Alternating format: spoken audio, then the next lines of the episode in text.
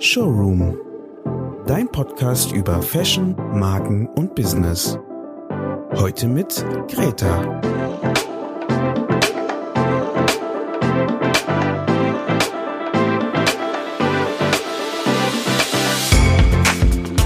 Herzlich willkommen zum Showroom Podcast, dem Podcast für Fashion, Business und Brands.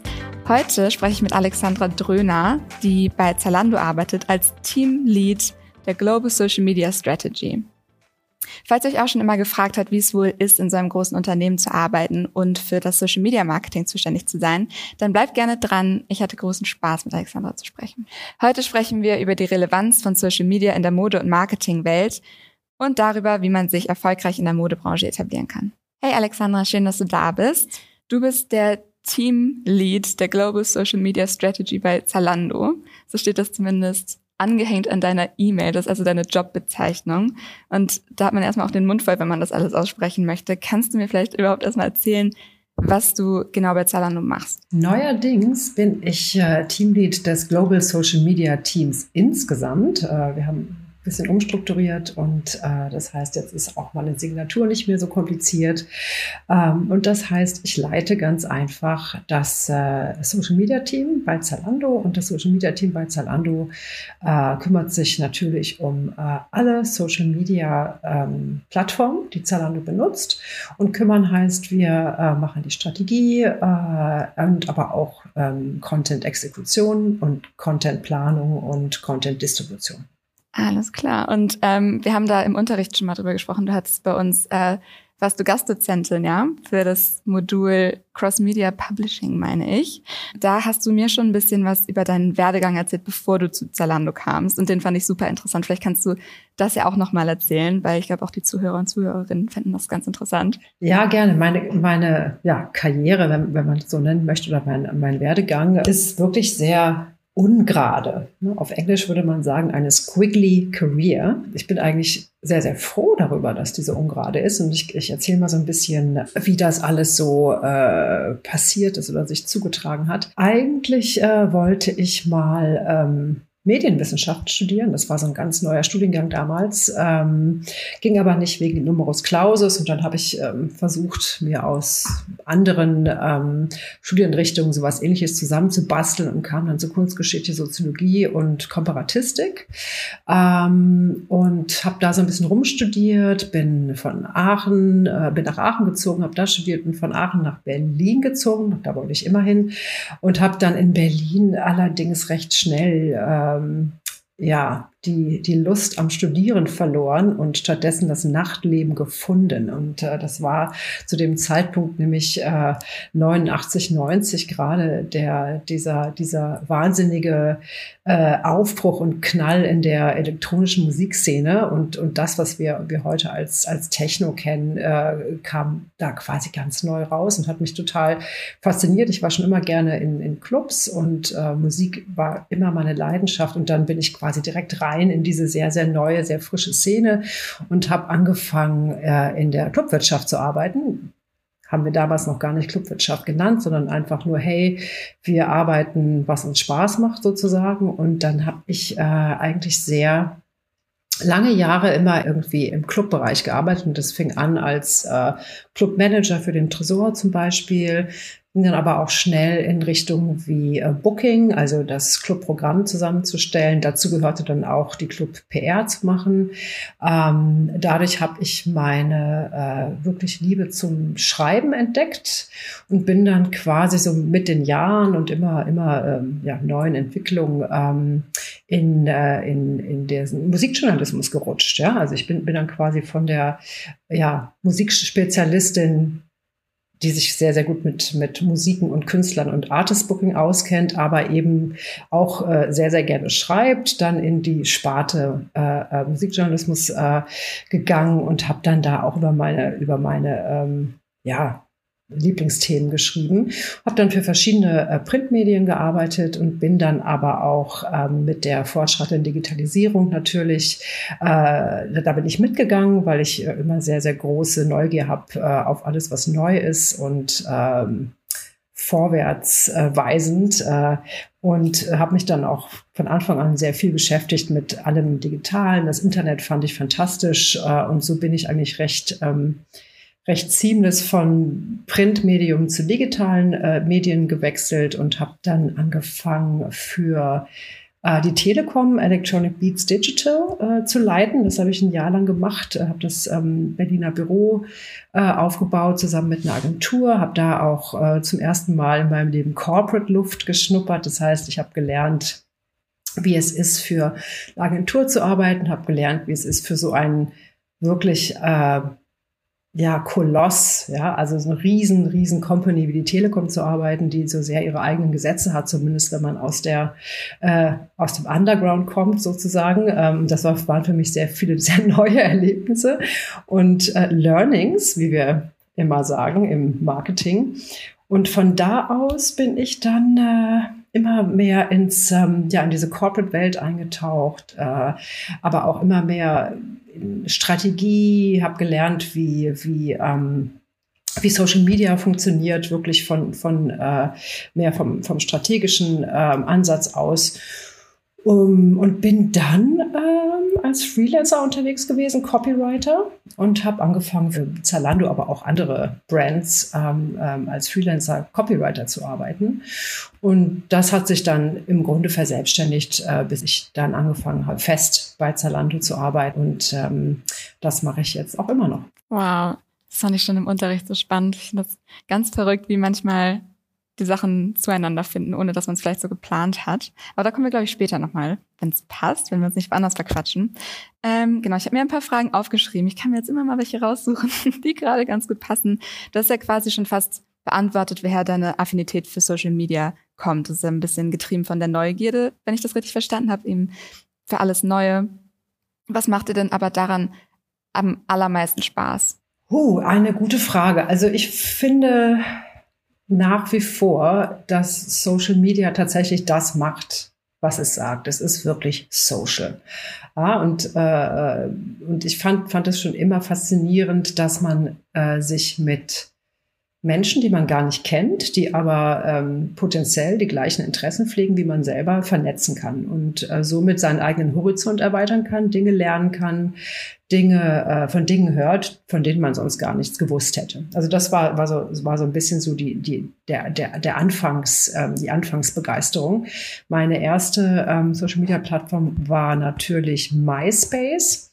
Ähm, und das war zu einer Zeit, wo, wo ähm, ich auch selber aufgelegt habe. Und MySpace war bekanntlich ein, ein super ähm, Forum für, für Musiker, für DJs, für, für Bands, weil man konnte tatsächlich Musik hochladen, man konnte, äh, man konnte sich darstellen. Und das war, war so ein Tool, was, was auf der einen Seite gut war für ähm, ja, um, um sich selber zu, äh, zu zeigen und Fans zu gewinnen, aber auch total Spaß gemacht hat, weil man alles Mögliche äh, Spielerische machen konnte. Also Musik hochladen, GIFs hochladen, äh, Bilder. Es war, war so ein bisschen so wie so ein, ähm, wie so ein Blog eigentlich zu der Zeit. Blog gibt's auch nicht mehr, aber ich glaube, ihr wisst, was ich meine.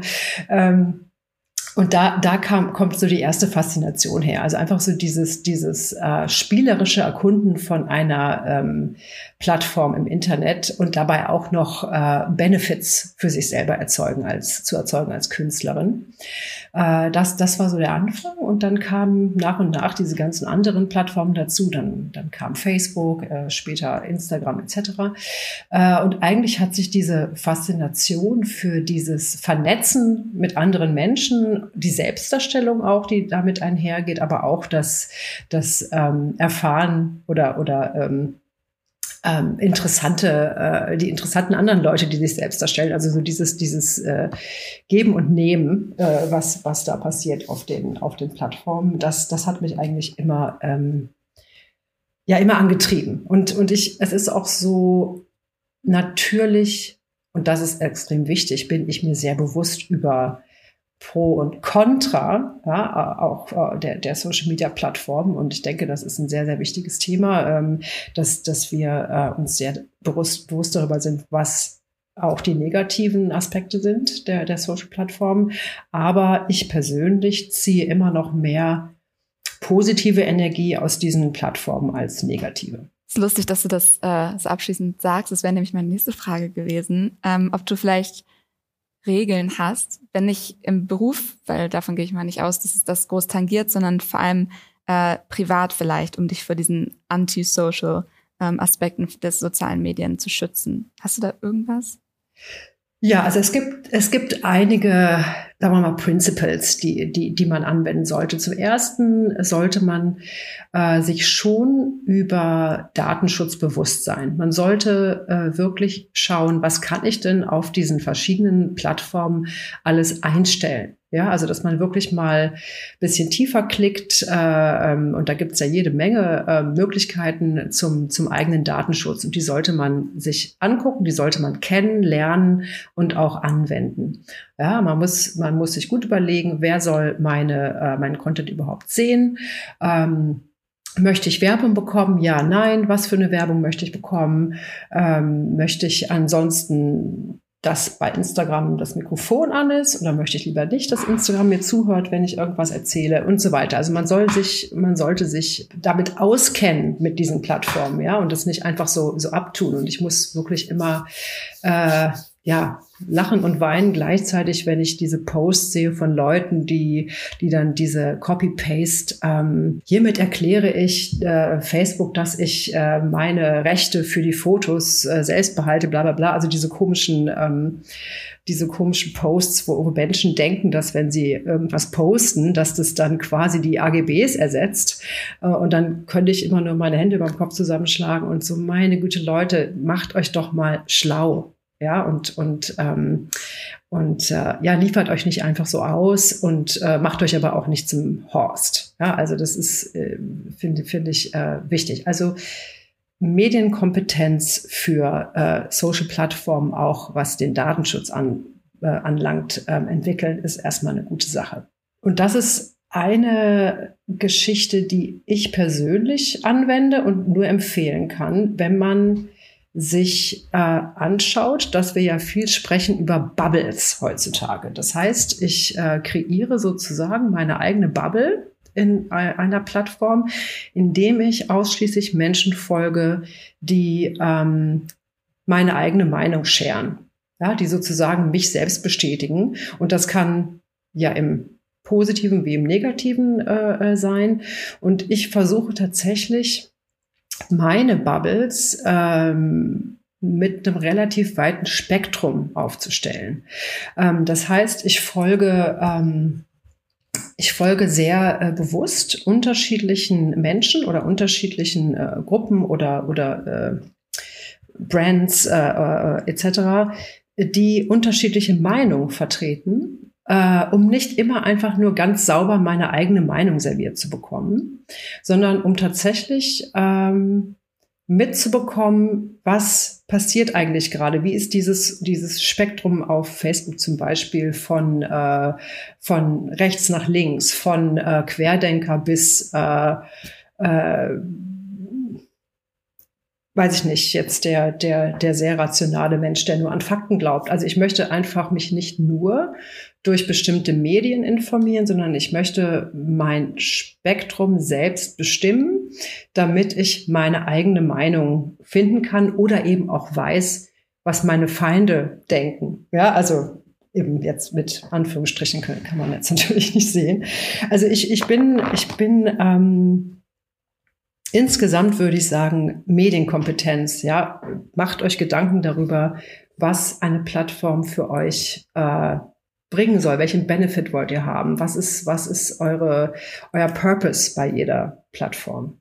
Und ihr müsst euch auch, und das ist dann jetzt der dritte Teil, nochmal ähm, über den Algorithmus bewusst sein. Ja, also was serviert mir eine Plattform eigentlich und wann fange ich an ähm, und, und wie kann ich das überhaupt auch selber steuern? Ja, und, und ich finde oftmals ähm, höre ich so, ach, ich krieg immer nur so einen Mist und ähm, das, die kennen mich, also, ne, also es wird gewotzt darüber, was, was für ein Content man sieht und was man nicht sieht.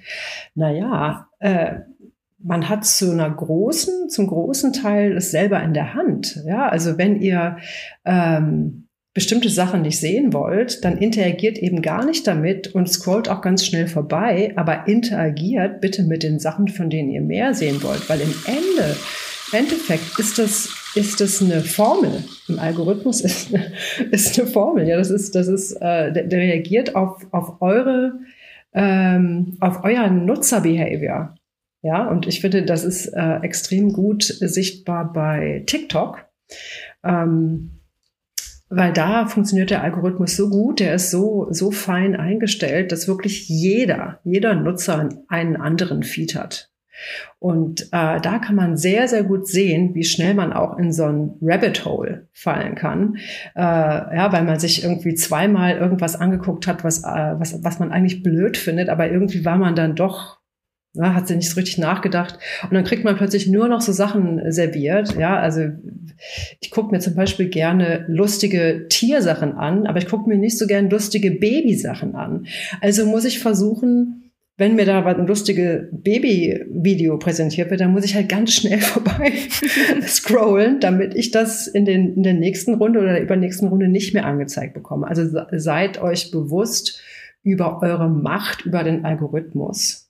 Mhm. Ja, und, äh, und, und ja, versucht eure, eure, eure Feeds wirklich äh, ein bisschen, bisschen ähm, selbstbestimmter äh, aufzubauen. Ja, ich glaube auch, dass diese Reflexion und das Bewusstsein dafür super wichtig ist. Aber ich glaube ehrlicherweise auch, muss ich mir jetzt mal in die eigene Nase fassen, dass ich viel zu wenig darüber weiß, was ich da akzeptiere, wenn ich diese ganzen neuen AGBs jedes Mal akzeptiere.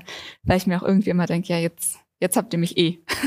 Also jetzt, was soll ich euch noch nehmen? Aber das ist natürlich auch, ich mache es mir viel zu leicht und den anderen im Zweifel dann auch, schätze ich damit. Aber vielleicht muss ich das mal durchlesen. Mhm. Man muss sich ja gar nicht, ich meine, und das, das sind ja inzwischen, das ist ja inzwischen eigentlich so ein äh, erzwungenes Serviceverhalten bei den Plattformen. Ja, durch, durch die, gerade die deutschen Datenschutzgesetze sind ja sehr äh, gut und sehr, sehr eng gefasst.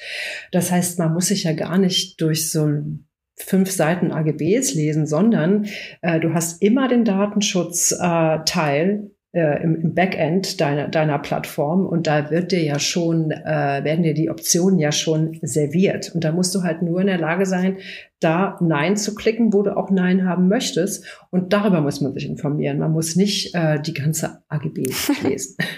Du hast eben schon TikTok angesprochen, da haben wir im Unterricht auch schon drüber geredet. Und vielleicht erinnerst du dich, dass ich dass ich gar kein TikTok habe, weil ich genau vor diesem Rabbit Hole nämlich so eine große Angst habe, dass ich da so reinrutsche und nie wieder rauskomme. Und dann sieht man mich fünf Jahre lang nicht, weil der Algorithmus so gut ist.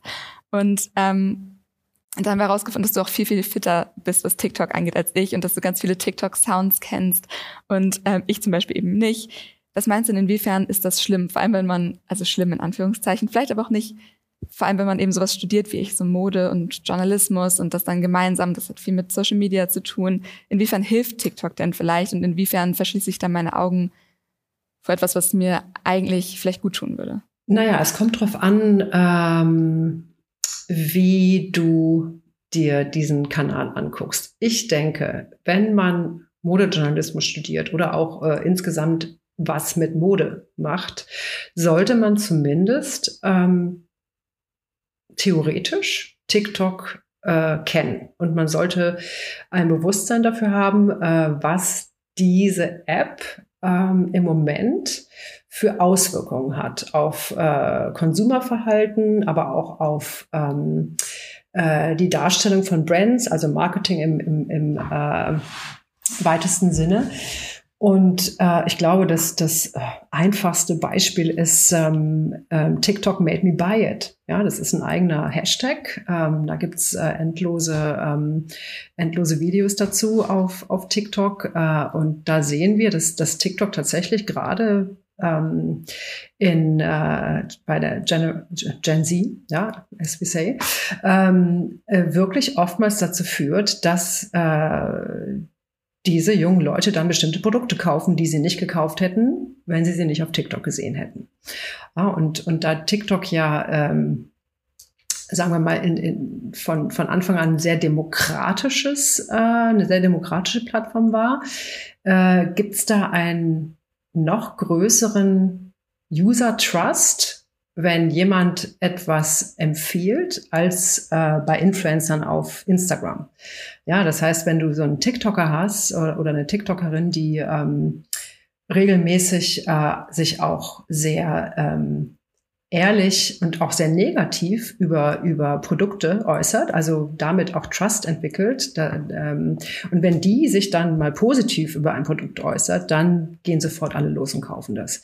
Also es ist äh, auf jeden Fall ein, eine Plattform, die, wenn man in Fashion und auch Fashion Marketing geht, man sollte wissen, wie die funktioniert. Auch als Journalist. Ähm, ich meine, wenn du dir jetzt mal äh, brauchst im Grunde nur auf, auf Vogue zu gehen und, und da auch mal eingeben, TikTok made me buy, da findest du garantiert fünf, sechs, sieben Artikel darüber. Weil natürlich auch Musik, äh, Fashion-Journalismus äh, ja immer wieder nach Themen sucht, immer wieder nach, nach äh, dem neuesten Hot Stuff sucht und die natürlich auch auf TikTok unterwegs sind. Ja, und wenn dann äh, auf TikTok plötzlich Balenciaga irgendwas ganz Geiles macht, äh, dann wird halt da schnell mal ein kleiner digitaler Artikel drüber geschrieben und der ist dann halt auf Vogue.com.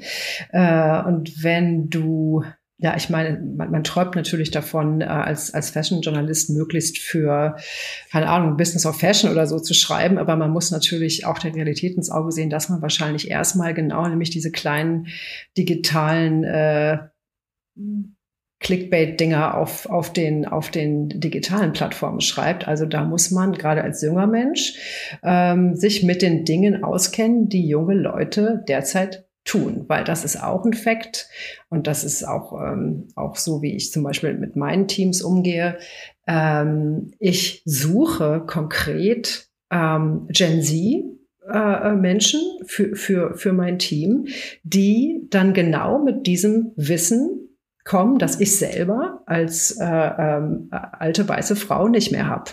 Ja, und das, ist, das geht im Journalismus genau genauso. Ja, da, da wirst du natürlich auch daran gemessen, welchen, welchen Mehrwert du bringst äh, zu, zu einer Redaktion. Und wenn du nun mal Gen Z bist und jung bist, dann sollst du dich bitte auch mit diesen Themen auskennen, äh, weil was ist sonst dein Mehrwert?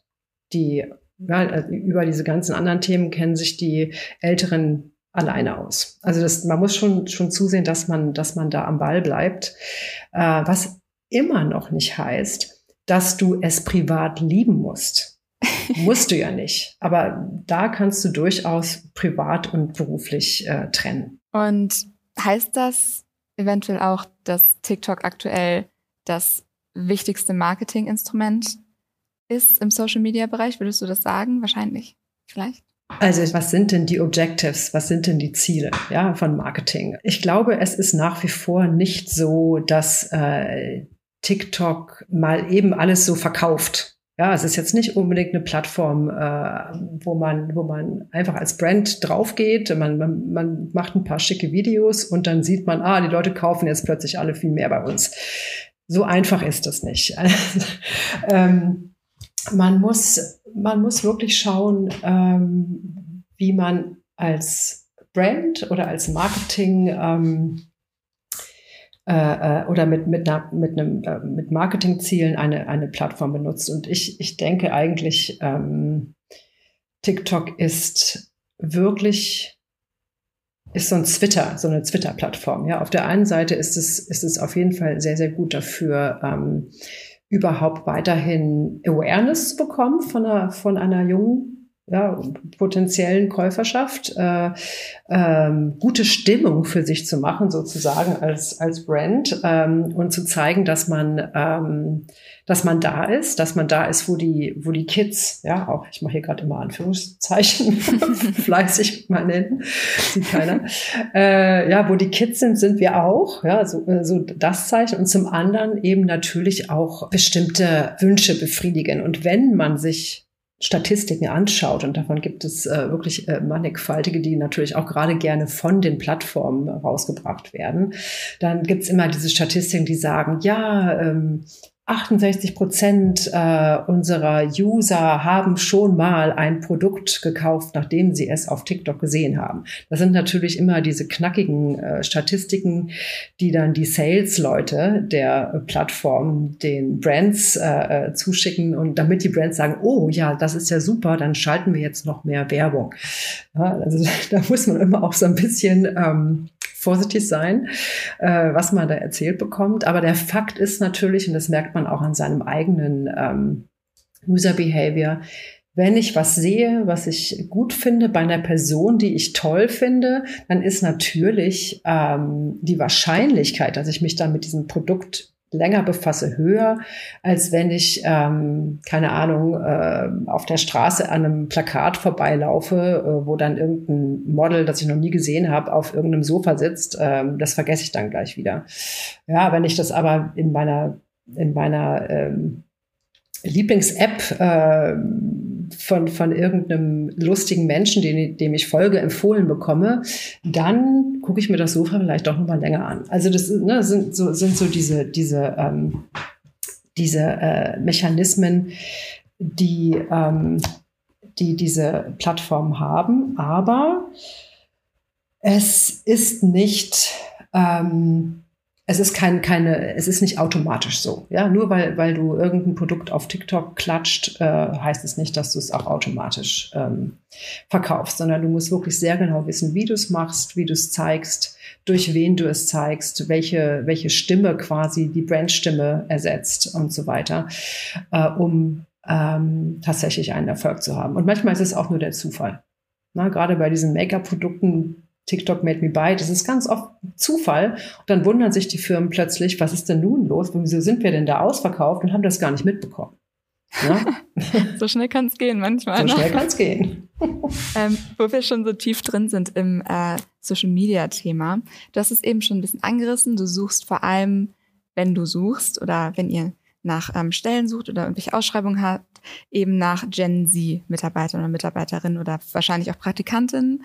Ähm, so, seht ihr euch denn dann als Unternehmen oder du in dem, in dem Fall, wenn du überhaupt einstellst, die Accounts der Bewerber oder der Bewerberin an auf Social Media? Ist euch das wichtig? Also ich schaue mir an, was mir freiwillig natürlich, ja, ganz klar auch mitgeteilt wird. Also äh, was wir natürlich, also, also ja, wenn ich jemanden für eine Social Media Stelle rekrutiere, bekommen wir natürlich äh, äh Bewerbungen in denen oftmals die Social-Media-Kanäle der, der Bewerber auch genannt werden. Und dann schaue ich sie mir an. Ja, also weil interessiert mich schon, äh, ist das jetzt jemand, der ähm, vielleicht selber schon ein kleiner Influencer ist. Und es passiert auch öfter, muss ich sagen, dass, dass da dann auch Leute sind, die haben dann schon äh, mehr als äh, 1000 oder sogar manchmal mehr als 10.000 Follower und stellen sich toll dar. Ähm, das kann helfen, das kann aber auch durchaus nicht so gut sein, ja, weil, weil ähm, ich finde es eigentlich gar nicht so gut, wenn ich schon so viel sehen kann von einer Person und, und wir wissen ja, wie schnell man in, in äh, also jeder hat seine persönlichen Bias ähm, und dann kann so ein Eintauchen in, in so eine Social Media äh, Persona äh, auch abträglich sein. Also ich, ich persönlich versuche dem nicht zu viel ähm, zu viel beizumessen, sondern immer noch äh, zu versuchen, erstmal einen Schritt zurück zu machen, äh, mir die Person tatsächlich anzuhören und dann ist, sind mir die Gespräche wichtiger äh, als, als diese Social Media, ähm, als das Profil. Wenn man sich darauf verlässt, dann ist, ist man mein, meines Erachtens äh, keine gute Recruiterin. Also man muss natürlich sich ganz unterschiedliche Elemente angucken. Das finde ich natürlich sehr sympathisch als potenzielle Bewerberin. Ohne TikTok. Ohne TikTok. Ich weiß, das sage ich, das sage ich lieber nicht im, im Bewerbungsgespräch. Ähm, genau, ich habe mir noch aufgeschrieben, dass ähm, während unseres E-Mail-Gesprächs sozusagen in Vorbereitung auf den Podcast deiner Mail ja nicht nur dein Name und eben diese super lange Berufsbeschreibung sozusagen ähm, der Mail angehängt ist, sondern da ist auch noch ein cooles Zalando-Gift dabei und ich habe aber auch gesehen, dass hinter deinem Namen she und her steht. Das ist sehr, sehr inklusiv, Pronomen sogar in der Mail einzufügen. Wie lange macht Zalando das denn schon so? Und für wie wichtig hältst du das denn? Wir machen das schon seit seit bestimmt fast zwei Jahren, würde ich sagen. Also ich kann, kann mich nicht genau daran erinnern, aber ich glaube seit ungefähr ähm, äh, äh, anderthalb bis zwei Jahren, äh, denke ich mal.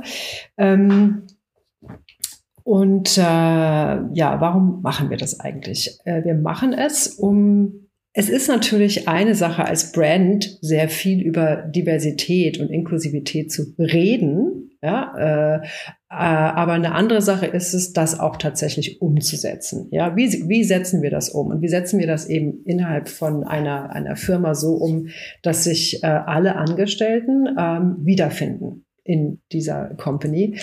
Und das ist äh, natürlich eine ganz klare Entscheidung zu sagen, hey, wir sind uns sehr über den Zeitgeist bewusst. Wir sind, äh, äh, wir unterstützen Diversität und Inklusivität und wir wollen es auch zeigen. Und so zeigen wir das erstmal. Es ist halt wirklich nur ein, ein Mini-Indiz, aber es ist da und du hast es ja auch gesehen. Ja, also das, das äh, und ähm, und so zeigen wir auch zum Beispiel neuen äh, Bewerbern, ähm, dass wir uns zumindest da mal Gedanken drüber gemacht haben. Wir haben uns nicht nur Gedanken drüber gemacht, und bei Zalando gibt es auch übrigens ähm, also es gibt ja, es gibt eine Zalando Business äh, Webseite, äh, die jeder sehen kann und da, da kann man sich schlau machen über sowohl unsere ähm, D&I Strategie als auch über unsere äh, Sustainability Strategie. Ja, also wir gehen damit auch raus an, an den ähm, interessierten Leser und ähm, erklären unsere Ziele und erklären, was wir machen. Ähm, wir haben, ähm, da sind wir nicht alleine, wie, äh, wie viele andere äh, Brands auch. Wir haben sowohl ein extra Team, das sich nur um Sustainability kümmert, als auch ein extra Team, das sich nur um Diversität und In Inklusivität äh, kümmert. Und das ist auch etwas, finde ich, das äh, absolut zeitgemäß ist, das eigentlich jede Brand haben sollte. Und ähm, gerade im Fashion-Business, wie wir wissen, äh, meiner Meinung nach extrem wichtig. Ja, weil das Fashion-Business natürlich historisch gesehen äh, eine extrem exklusive und jetzt wirklich im, im, im, im, im wahrsten Sinne dieses Wortes äh, Veranstaltung war über Jahrzehnte. Ja, äh, also bis wir überhaupt ähm, wir, wir feiern es ja immer noch oder, oder wir sehen es ja auch immer noch als extrem ähm, fortschrittlich an, wenn man mal ein schwarzes Model auf dem Cover von einer der Leuchtturmmagazine sieht. Ja, es ist ja nach wie vor so, wow, weil das sollte ja eigentlich gar nicht mehr wow sein. Das sollte ja äh, eigentlich die Norm sein. Und äh, deswegen denke ich gerade in, in äh, Fashion, ähm, in der Fashion Industry müssen, müssen wir noch mehr als in anderen darauf achten, dass wir inklusiv sind. Das ist interessant. Ich hätte nämlich eine, ach, noch eine weitere Frage gehabt, inwiefern du es als vielleicht auch ein, in Anführungszeichen, wichtiges Marketing-Tool ansiehst, dass ähm, Brands auf einmal, auch vielleicht lieber in Anführungszeichen, dass auf einmal ähm, so inklusiv sind. Ich beobachte das nämlich selber, dass ich mir manchmal denke, hm, meint ihr das ernst oder ist es eigentlich gerade nur, weil es bequem ist und dir dadurch vielleicht besser ankommt? Wie beobachtest du das denn? Du bist ja vom Fach. Ja und ja. Mhm. Beides richtig. Also ich glaube, man muss auch hier seine Birne anschalten. Ja, also man muss sich überlegen, dass sich natürlich in jeder Brand Strategen befinden, die sich genau überlegen, was ist denn unser, unser Brandprofil, was ist unsere Brandvision, äh, wie verkaufen wir uns am besten. So, und dann gucken die sich die Audiences an und gucken sich äh, an, ah, guck mal, Gen Z, ah, und dann kommt da noch äh, Generation Alpha hinterher, so langsam. Äh, wo stehen die denn drauf? Ach, die stehen auf Values. Ah, na sowas. Ach, die erwarten von uns, dass wir, äh, also jetzt uns, ich spreche jetzt nicht über Zalando, sondern über Brands im Allgemeinen, äh, ach, die erwarten, äh, ähm, dass äh, wir uns nach deren Values äh, orientieren. Aber ah, dann machen wir das jetzt mal. Ja, und dann kommt natürlich da auch ganz schön viel schlimmer Quatsch dabei raus. Das ist, das ist das, äh, wenn, wenn, wenn wir von per, performativen, ähm, äh, performativer äh, Diversität oder performativer äh, äh, Inclusivity äh, oder sprechen, und wenn, und dazu gibt es dann auch die Bezeichnung Greenwashing, Pinkwashing äh, etc. Es kann schnell passieren, dass eine Brand sich einfach nur bereichern möchte an den Werten ihrer ähm, potenziellen Customer. Aber man sieht das meistens. Ja, wenn man, wenn man eine Brand gerade über einen längeren Zeitraum verfolgt, dann sieht man eigentlich recht schnell, was ist performativ und was ist tatsächlich äh, gelebte Firmenkultur. Also das erstmal so als ein, als, als ein Bucket. Und dann muss man aber auch, darf man auch nicht vergessen, die Menschen, die in Firmen arbeiten, das sind ja alles, das sind ja normale Menschen. Ja, die, die äh, werden ja nicht plötzlich zu irgendwelchen Corporative Monstern, nur weil die ihre Bürotür aufmachen, sondern das sind ja alles normale Menschen, die sind divers, die sind inklusiv und die arbeiten ja mit dem, was sie haben und was sie sind. Das heißt, ähm, zumindest in, in meinem Umfeld, alles, was das, was wir machen, meinen wir sehr ernst weil das ist auch unsere Motivation. Ja, das ist auch, auch das, was gerade im Social Media, ähm, das ganze Team, wenn, wenn man sich das anguckt, das ist ja das, was uns auch äh, am Ende des Tages ähm, zufrieden abends nach Hause gehen lässt. Dass, dass wir einen Job gemacht haben, der unsere eigenen Werte tatsächlich widerspiegelt. Und unsere eigenen Werte sind keine anderen Werte als die von Leuten da draußen, weil wir sind ja die Leute da draußen. Und ich finde, das vergisst man manchmal. Ja, das ist so dieses, dieses äh, gerade auch in Deutschland so dieses so die da, die da oben, ja, die Politiker, die Leute bei den bei den Corporates. Ja, aber es sind ja nicht die da, es sind ja wir. Ja, und und da, ich meine, es hört sich jetzt so, so ein bisschen so äh, hm, äh, über, übertrieben an, aber aber es ist ja wirklich so. Ich gehe ja nicht ähm, zur Arbeit und habe dann da andere äh, äh, Werte als privat auch. Das heißt, äh, ich meine das ernst, wenn ich ähm, eine Strategie dafür entwickle, wie wir ähm, einer bestimmten Minorität eine Stimme geben können. Das ist ernst gemeint. Aber man darf eben auch nicht vergessen, dass man sehr schnell ins Performative rutschen kann als Brand und muss sich darüber konstant Gedanken machen. Als Unternehmen trifft man ja nicht immer nur auf positive Resonanz in der Presse. Wie geht man denn in deiner Erfahrung und vielleicht auch in einem Team mit negativer Presse um? Wie reagiert man darauf, ohne sozusagen komplett Schaden davon zu tragen? Ja, auf jeden Fall ein sehr, sehr wichtiges Thema, gerade auch für ähm, kleinere Brands äh, oder auch, auch Startups, ja, und äh, natürlich auch für, für, für große Firmen. Aber es ist, es ist ein wichtiges Thema, über das müssen sich alle Brands, egal wie groß oder klein, Gedanken machen. Also, was passiert, wenn äh, ein Shitstorm äh, passiert, wenn wir gecancelt werden sollen, wenn äh, äh, äh, schlechte Presse kommt. Und, da, und, und, und ich äh, und das müssen wir uns aber eben auch nochmal angucken, was heißt denn heutzutage schlechte Presse? Man kann schlechte Presse haben, also tatsächlich ähm, von irgendeinem äh, Medium kritisiert werden, also Spiegel, Stern, äh, Vogue, whatever. Man kann aber, und das passiert ja weitaus öfter, eben durch die eigenen Customer ja, oder potenzielle Customer bestimmter Vergehen, whatever, im Social Media, auf den Plattformen, in den Kommentaren quasi äh, negatives Feedback bekommen. So, was macht man? Mm, ganz schwierig. Also große Companies haben ja meistens äh, eine Struktur, die solche Krisen auffangen kann. Also da gibt es ähm, äh, Corporate Communication Teams, da gibt es PR Teams, da gibt es die Social Media Teams und alle diese Teams haben ähm, Crisis Management Strategien. Also wenn irgendwas passiert, dann stecken diese diese Teams die Köpfe zusammen und reagieren. Dazu gibt es äh, womöglich ähm, FAQ-Docs, also Frequent Asked Questions, äh, die, die, die dann schon Statements beinhalten, die auf äh, unterschiedliches äh, negatives Feedback quasi automatisch äh, antworten und so weiter. Also das, das sind diese ganzen großen Brands, die machen das schon, ja. Also die, äh, die haben da genug ähm, Personal und Legal Backup, um sich äh, zu äh, wehren. Aber was macht man jetzt als kleinere Brand? Und was ich äh, oftmals sehe in den letzten Monaten, äh, sind Vorwürfe wegen Appropriation.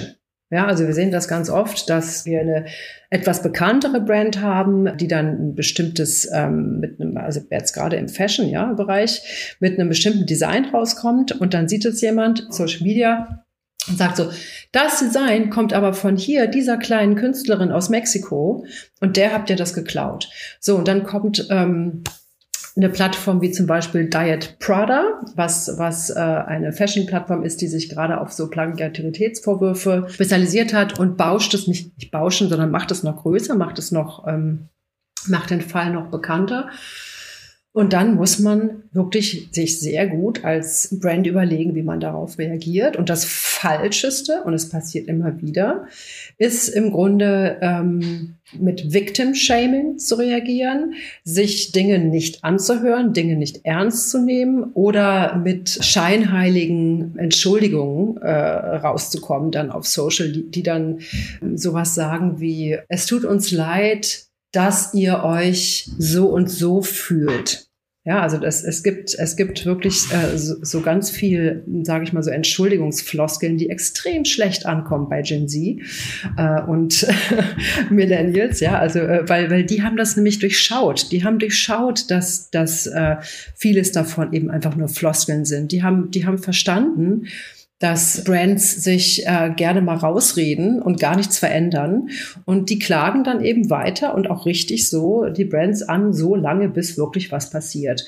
Und darüber muss man sich bewusst sein. Man muss sich darüber bewusst sein, dass es bei Gen Z und Millennials, also bei diesen Demografien, anderes Bewusstsein darüber gibt, ähm, wie Brands sich akkurat und fair zu verhalten haben. Und so muss man sich dann eben auch äh, entschuldigen oder so, solche Maßnahmen müssen dann eben auch getroffen werden.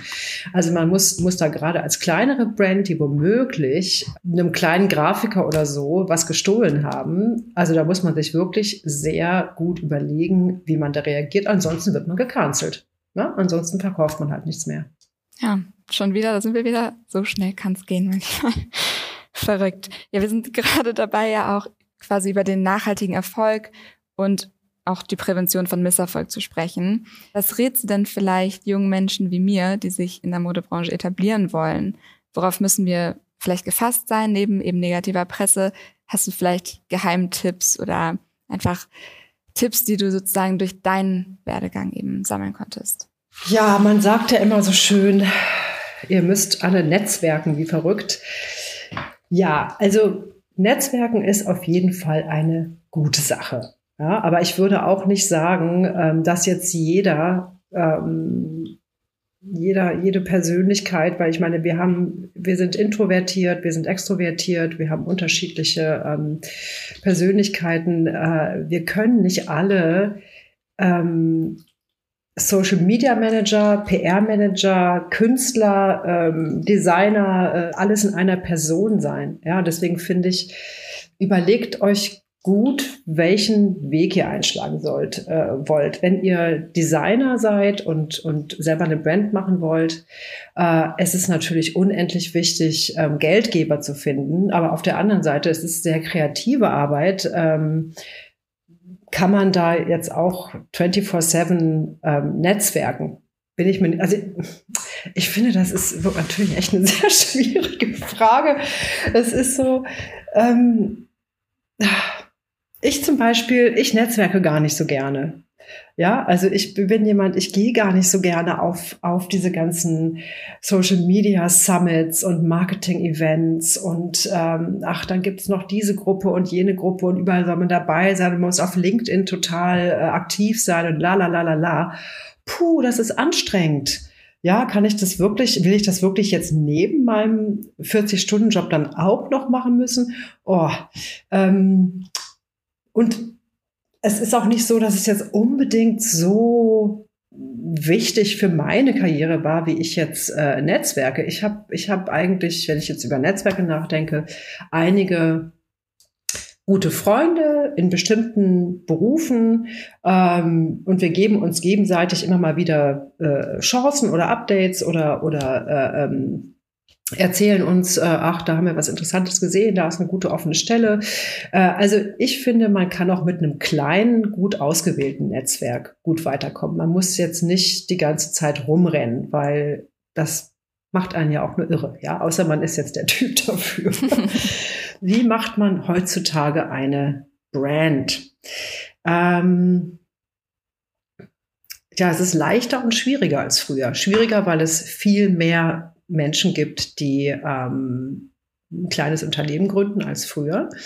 Äh, also man ist natürlich, äh, hat einen viel größeren äh, ähm, Konkurrenzdruck, aber, und da sind wir wieder bei, bei Social Media, äh, wenn man mal DTC-Brands googelt äh, und sich mal die ganzen Artikel anschaut, die dann, die dann da hochploppen, also Direct-to-Consumer-Brands, das sind diese ganzen vielen, vielen Erfolgsgeschichten aus den letzten äh, fünf, sechs Jahren.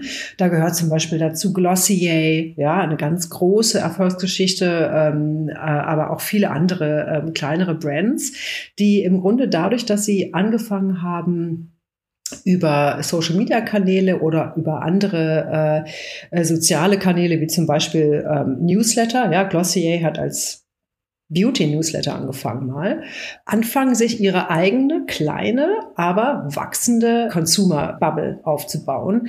Und das sind die Vorteile von Social Media. Das sind die Vorteile von Digi äh, Digitalized äh, Approaches, wie zum Beispiel, dass du natürlich viel einfacher äh, auch eine Website selber machen kannst, einen kleinen Vertrieb starten kannst. Du kannst auch ähm, über Instagram Messenger-Bestellungen entgegennehmen und verschicken. Ja, also du, du kannst wirklich mit wenig Aufwand und mit wenig Finanzen äh, tatsächlich anfangen, was zu starten, weil du eben selber direkt an die Leute kommst. Ja, das, das ging ja früher gar nicht. Früher brauchte man ja, da hätte man sich ja quasi äh, auf den Dorfplatz stellen müssen und Zettel verteilen, ja, und hier, das bin ich. Und heute ist man halt auf, auf Social und kann sich da viel ähm, breiter aufstellen. Und äh, deswegen finde ich, ist es eigentlich eine, eine, super Zeit, auch gerade mit einem, mit einem kleineren Ding zu starten. Und es gibt ja jede Menge äh, Beispiele, also wirklich mal äh, Google, jede Menge Beispiele von, von kleineren äh, Firmen. Ich kann da auch wieder, wirklich nur wieder meine,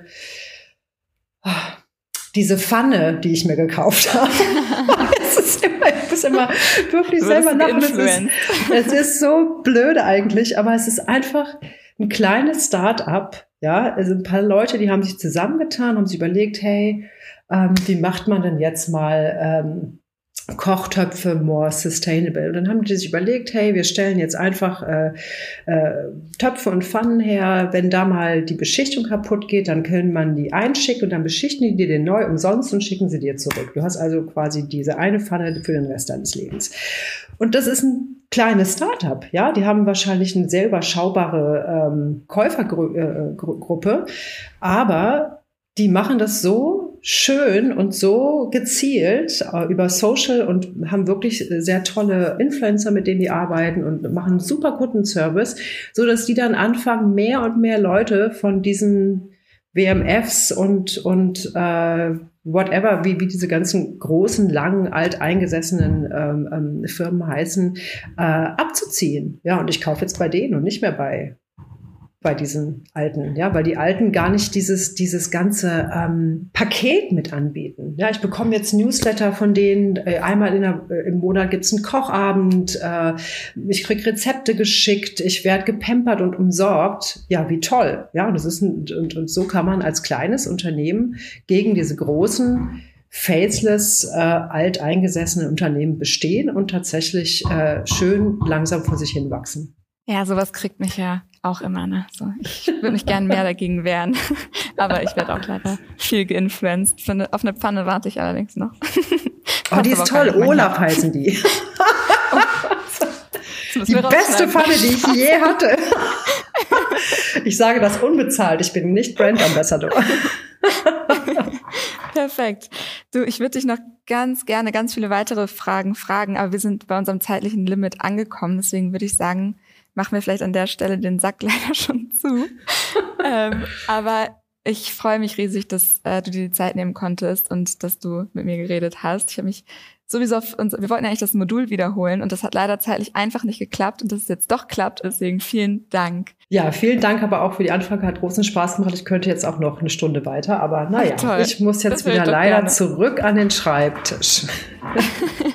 Na gut, dann wollen wir beide mal zurück. Aber ich danke dir Vielleicht hören wir nochmal. Vielen Dank für das tolle Gespräch und vielen, vielen Dank fürs Zuhören. Folgt uns gerne auf Instagram und auf Spotify, Apple Podcast oder wo auch immer ihr uns hört und seid gerne beim nächsten Mal wieder dabei. Ciao!